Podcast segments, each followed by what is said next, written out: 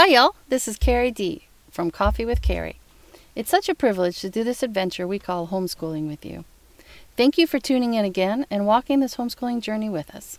If you're new to us, you can find us on Instagram at Coffee with Carrie Consultant or at our website, coffeewithcarrie.org. It's our prayer that our website, our homeschooling consulting services, and our new podcast will help you homeschool one step at a time, one day at a time, and one cup of coffee at a time. Today, I want you to pour yourself an extra large cup of coffee, put your feet up, light a candle, and take a extra long coffee break with me. You deserve the rest. Today, we're finishing our 10 part series on the 10 essentials to homeschooling. In our final segment, we're discussing the ninth and 10th essential to homeschooling. In the rest of the series, we shared how Bible time, meal time, outdoor time, read aloud time, morning time, playtime, family time, and friend time are all essentials for thriving and surviving while homeschooling. Today's two topics might surprise you. One was mandated by God, and the other is mandated by me. You know, it's time to take a sabbatical. Yes, you heard me correctly. Perhaps it's time for you to take a little break. Well, you can't stop being a mom, for better or for worse, those little eating machines are yours forever, and there is no such thing as early retirement to motherhood. But you can take a much needed break. The best way to ensure burnout, total exhaustion, or a mental breakdown is to ignore God's mandate to rest. Take it from me, a recovering workaholic and a partially insane homeschool mom. This is truth. Not only can you trust this because I speak from experience, but because it's straight from God's Word. We bookended this series on the essentials of homeschooling with spending time with the Lord. We started with personal quiet time as our first essential, and we're ending it with spending time with the Lord on the Sabbath. It's okay. I give you permission to stop, to just breathe. Sometimes we just need someone who's been there, done that, to come alongside of us and give us permission to stop. It's okay to take time to rest, refresh, and rejuvenate. Sometimes we just need someone who understands that rolling around on the floor every time the word math is mentioned, or someone who can relate to leaving the house while wearing their shirt inside out. Yep, true story. Multiple occasions. And it's a gift when you find someone who understands your coffee mug has been in the microwave for five hours, or someone who understands why your coffee mug is in the freezer and there's frozen bananas in the kitchen drawer. Yep, another true story. But you don't need to tell you this, but you might need the reminder. I can't tell you how many engines I have destroyed because I ignored the warning light that was flashing on my car dashboard, or how many times as a teenager my car stalled on the highway because I ignored the low fuel light. Eventually, my car would die or I would run out of gas, and I had no one to blame but myself. You know, God knew we would run ourselves into the ground. He knew our human nature would ignore the flashing warning signs. He knew we would push ourselves to the point of exhaustion, and he knew we would work in our own strength. He knew we would not tap into his fuel tank until we were physically broke or spiritually empty. That's why he designated and designed the Sabbath. This is one reason why he designed a day of rest for us. It's so we could mentally, physically, and spiritually rest. God not only calls us to honor the Sabbath by setting aside time each week to worship and honor Him, but He also knows we need time each week to just rest, a day to refresh our souls, our hearts, and our minds. Essential number nine is to make sure we honor the Sabbath by setting aside time to rest.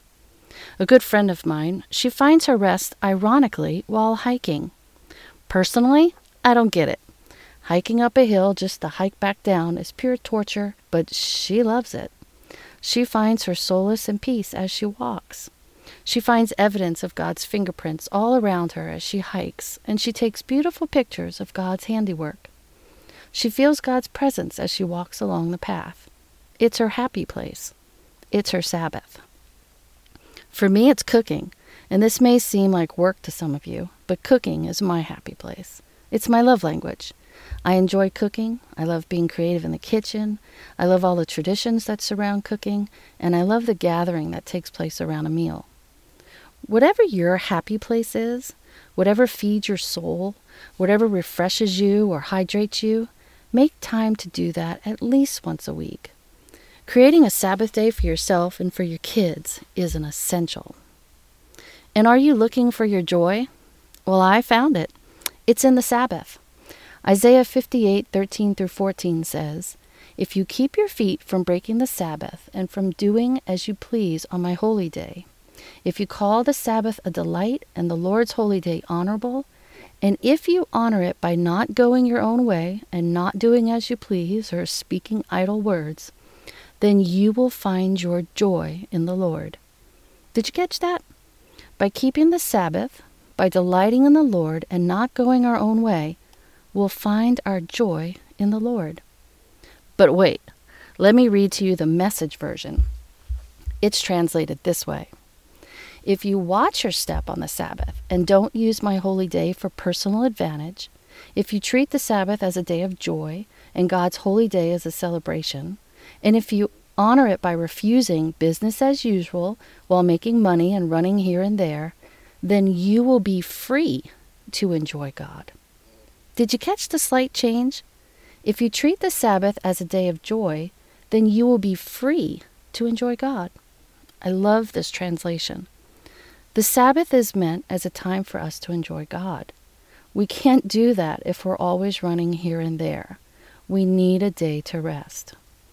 Honoring the Sabbath is not only an essential to homeschooling, but an essential to our spiritual health. But how can we incorporate the principle of Sabbath into our homeschooling? Well, first, make sure you and your family honor the Sabbath. Second, consider building margins into your school week. Instead of doing school five days a week, consider doing school four days a week. Just like a sheet of paper has those little margins on each side of the page, a four day school week allows time for the extras or for those little emergencies that come up. You have space built into your week for a God appointed interruption. And you won't feel so stressed to take time off of schoolwork when something unexpected happens. Third, make sure you and your kids take time each day to rest. We already talked about making sure our kids have free time during the day. That was essential number six. Free time is also a great time to nap, rest, pray, read your Bible, or time to just do something that refreshes your soul. Another suggestion comes from Sarah Mackenzie, the author of Teaching from Rest. She suggests taking a Sabbath break every six weeks. We were doing something like this since our days of classical conversations. After six weeks of school time, our CC co op took the seventh week off. But it wasn't until I read Sarah Mackenzie's book that I really started taking the seventh week completely off. You see, I used to use the second week as a time to catch up on things, which really didn't give us much of a break. Now that we really take the seventh week off to rest and recuperate, or to do something fun as a family, I totally understand the blessing of taking a Sabbath week. We now come back after our seventh week break, rested, refreshed, and ready to hit the books again. Finally, consider applying the Sabbath's double portion principle to your weekly planning. In the book of Exodus, chapter 16, God explained to Moses the principle of double portions. In order to truly rest on the Sabbath, the Lord gave the Israelites double portions of manna the day before. The Lord provided exactly what was needed for both days so that the Israelites could truly rest on the Sabbath. So why not apply the double portion principle to your week as well? Take time on Fridays to plan for the following week so you can truly rest on the weekend and enjoy the Sabbath on Sunday. This way, you're not frantically getting lessons ready on Sunday night or early Monday morning. You're really enjoying the Lord and enjoying a bit of a break. So make sure you include Sabbath time in your homeschooling. It's not only essential for your state of mind and physical well-being, well-being, but it will allow you time to truly worship and glorify the Lord on the Sabbath.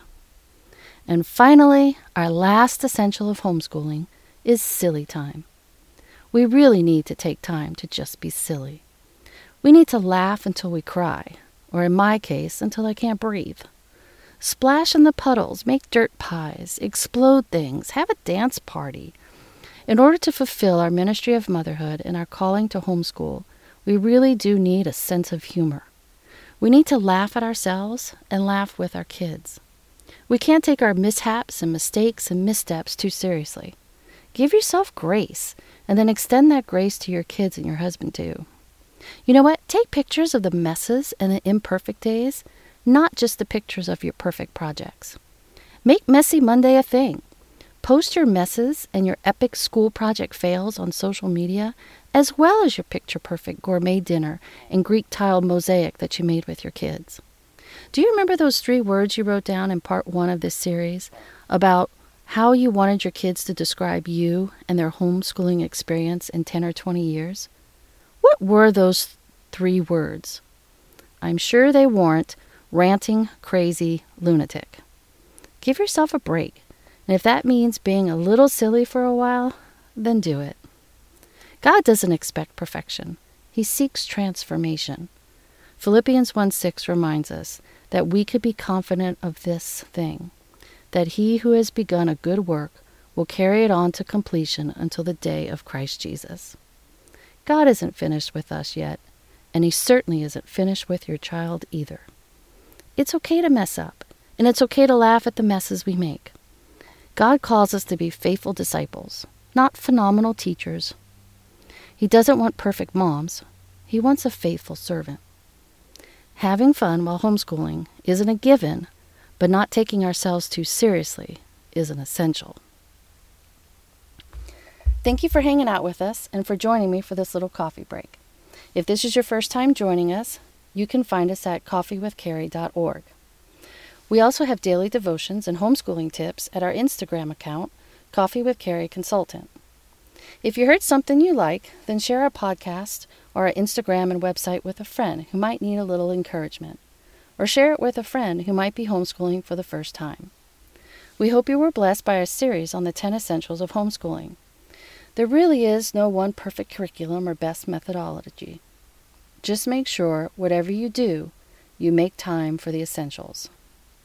Like Jamie Erickson, author of Homeschool Bravely, says, don't put a period where God wants to put a comma. If this year of homeschooling didn't look at all like you had planned, don't give up. First, this was no year like any other. Second, perhaps God had other plans for you, your family, and your homeschooling.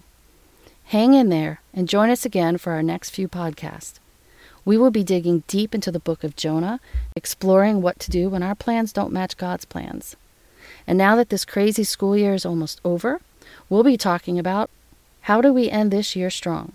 We're praying for you. Stay healthy. God bless. And see you next time.